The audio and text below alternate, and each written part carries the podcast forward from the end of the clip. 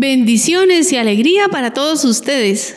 Las hermanas trovadoras de la Eucaristía les saludamos con gran afecto y les recordamos que cuentan con nuestras oraciones para que la fuerza del Señor les acompañe y fortalezca siempre. Nuevamente nos encontramos para aprender de las interesantes vidas de los santos.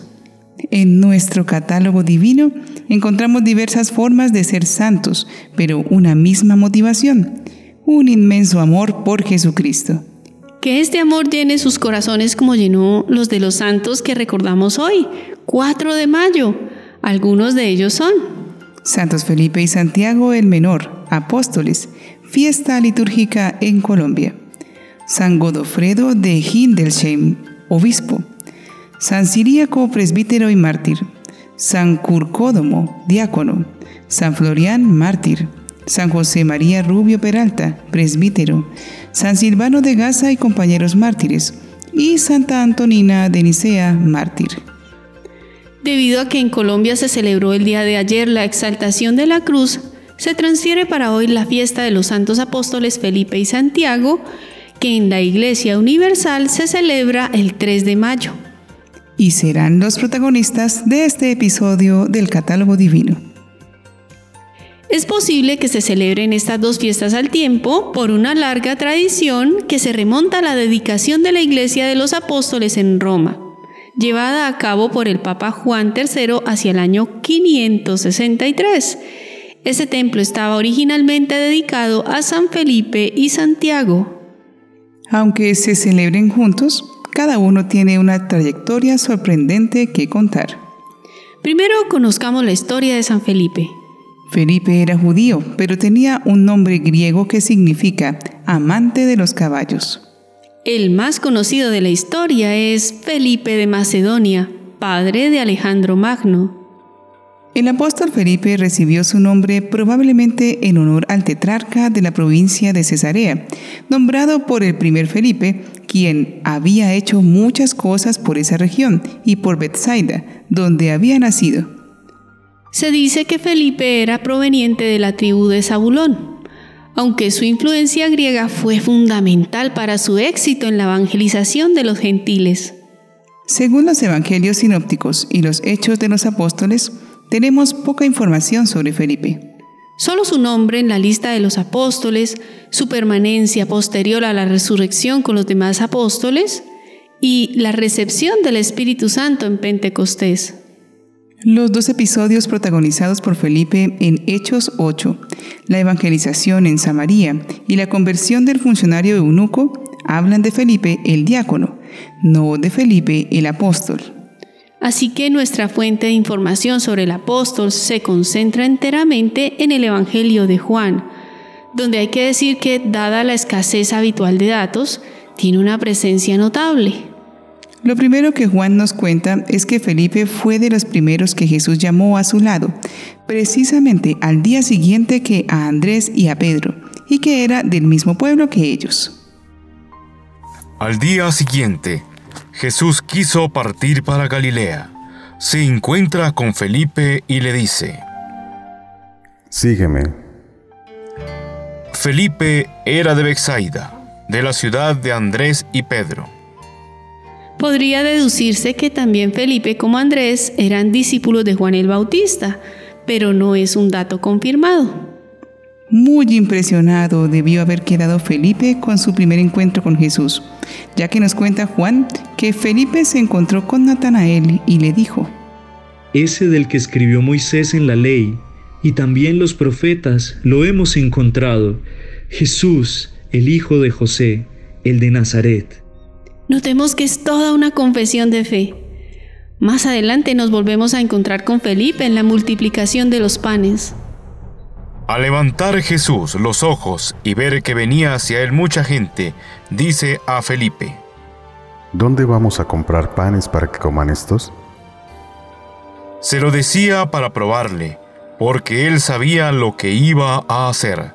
Felipe le contestó, Doscientos denarios de pan no bastan para que cada uno tome un poco. Posiblemente Juan no quiere solo contarnos una anécdota ocasional sobre Felipe, sino enseñarnos una actitud de discípulo en el ejemplo de uno de los doce, que podría ser que Felipe, lejos de desesperar por lo imposible del asunto, deja el espacio abierto a la actuación de Jesús. Lo siguiente aparece en el capítulo 12 y en el 14 y están relacionados. En el 12, unos griegos le piden a Felipe que les muestre a Jesús. Y en el 14, Felipe le pide a Jesús que les muestre al Padre. El primer pedido, el de los griegos, no parece tener respuesta. Sin embargo, se dice allí una frase que viene bien a copiar. Donde yo esté, allí estará también mi servidor. Porque luego en el capítulo 14 Jesús nos enseña que quien lo ve a Él, ya ha visto al Padre. Quizás debamos concluir que el motivo por el cual aquellos griegos no obtuvieron una respuesta inmediata de Jesús fue porque en realidad ya lo estaban viendo cuando veían a sus seguidores y a su iglesia. En este punto comienzan las tradiciones. Se dice que Felipe fue el único apóstol cuya tradición se asocia con Francia. Eusebio incluye a Felipe entre los apóstoles casados y que tuvo hijas. También cita una carta de Polícrates de Éfeso al Papa Víctor, que dice, Felipe, uno de los doce apóstoles que reposa en Hierápolis, dos de sus hijas que envejecieron vírgenes y otra hija suya que tras vivir en el Espíritu Santo duerme en Éfeso. Y poco más adelante testimonia Proclo. Después de Felipe hubo en Hierápolis, la de Asia, cuatro profetisas que eran hijas de éste. Su sepulcro y el de su padre se hallan en aquel lugar. El mismo Eusebio, testimoniando sobre Papías de Heriápolis, cita un escrito de este en el que dice haber conocido a las hijas del apóstol Felipe y que por boca de ellas supo que se atribuía a Felipe la resurrección de un muerto. Hacia el año 180, Heracleón el gnóstico sostuvo que los apóstoles Felipe, Mateo y Tomás habían tenido una muerte natural, pero Clemente de Alejandría afirmó lo contrario y la opinión que ha prevalecido es la de que Felipe fue crucificado cabeza abajo durante la persecución de Domiciano hacia el año 96. En cuanto a Santiago, en todas las listas de los apóstoles se menciona a un Santiago hijo de Alfeo. Ha sido habitual identificar al apóstol Santiago el menor con uno de los parientes de Jesús y con el obispo de Jerusalén. Las referencias antiguas son muy numerosas y las discusiones sobre ello continúan todavía. Su padre, Alfeo, podría ser el mismo personaje que Cleofás, el marido de aquella María que el cuarto evangelio sitúa al pie de la cruz. Por otra parte, San Marcos recuerda en ese mismo contexto a Santiago, llamado el menor, haciéndolo hermano de José e hijo de la mencionada María. Esto hace creer que Santiago era uno de aquellos que eran conocidos en Nazaret como hermanos o parientes de Jesús. Hasta Pablo ha llegado una tradición oral que refiere cómo Cristo resucitado, tras aparecerse a Pedro, se mostró también a Santiago y a todos los apóstoles. No se trata de un detalle sin importancia. Este recuerdo tradicional consolida la autoridad que Santiago conserva durante el resto de su vida entre los seguidores de Jesús. El libro de los Hechos de los Apóstoles constata la muerte del otro Santiago, el hermano de Juan e hijo de Zebedeo, asesinado por orden de Herodes Agripa.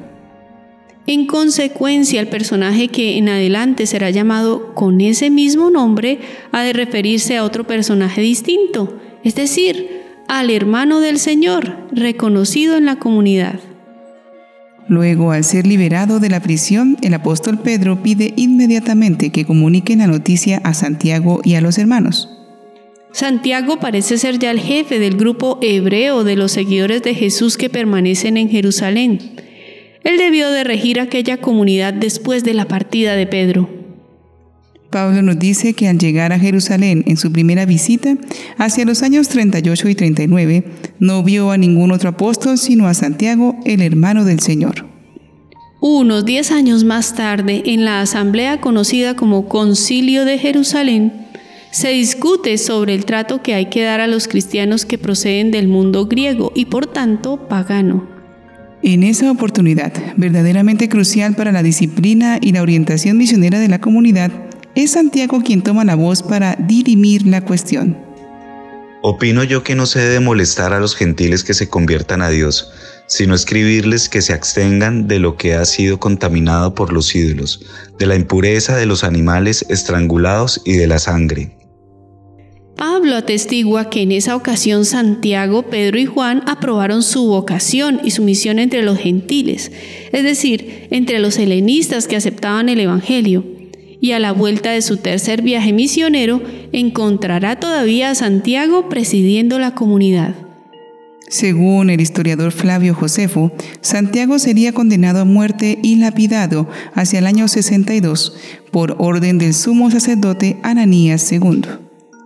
Egesipo dice que fue precipitado desde lo alto de la terraza del templo que se asomaba al valle del Cedrón, donde un batanero terminó por golpearlo hasta la muerte, precisamente el día de Pascua del año 62. La frase más famosa de la Carta de Santiago es esta. La fe sin obras está muerta. Oremos a estos santos príncipes de la Iglesia. Oh apóstoles de Cristo, columnas y fundamento de la ciudad de Dios, que de la humilde Galilea subieron a la gloria inmortal. Son bienvenidos en la Jerusalén celeste porque por Jesucristo derramaron su sangre, sembraron la palabra de Dios y dieron tanto fruto. Intercedan por nosotros ante Dios para que nos brinde la gracia de la verdadera conversión, nos llene de fuerza para dar testimonio de Cristo con nuestras palabras y con nuestras vidas, como lo fueron ustedes, y no tengamos miedo de ir contracorriente de este mundo. Amén. Santos apóstoles Felipe y Santiago, rueguen por nosotros.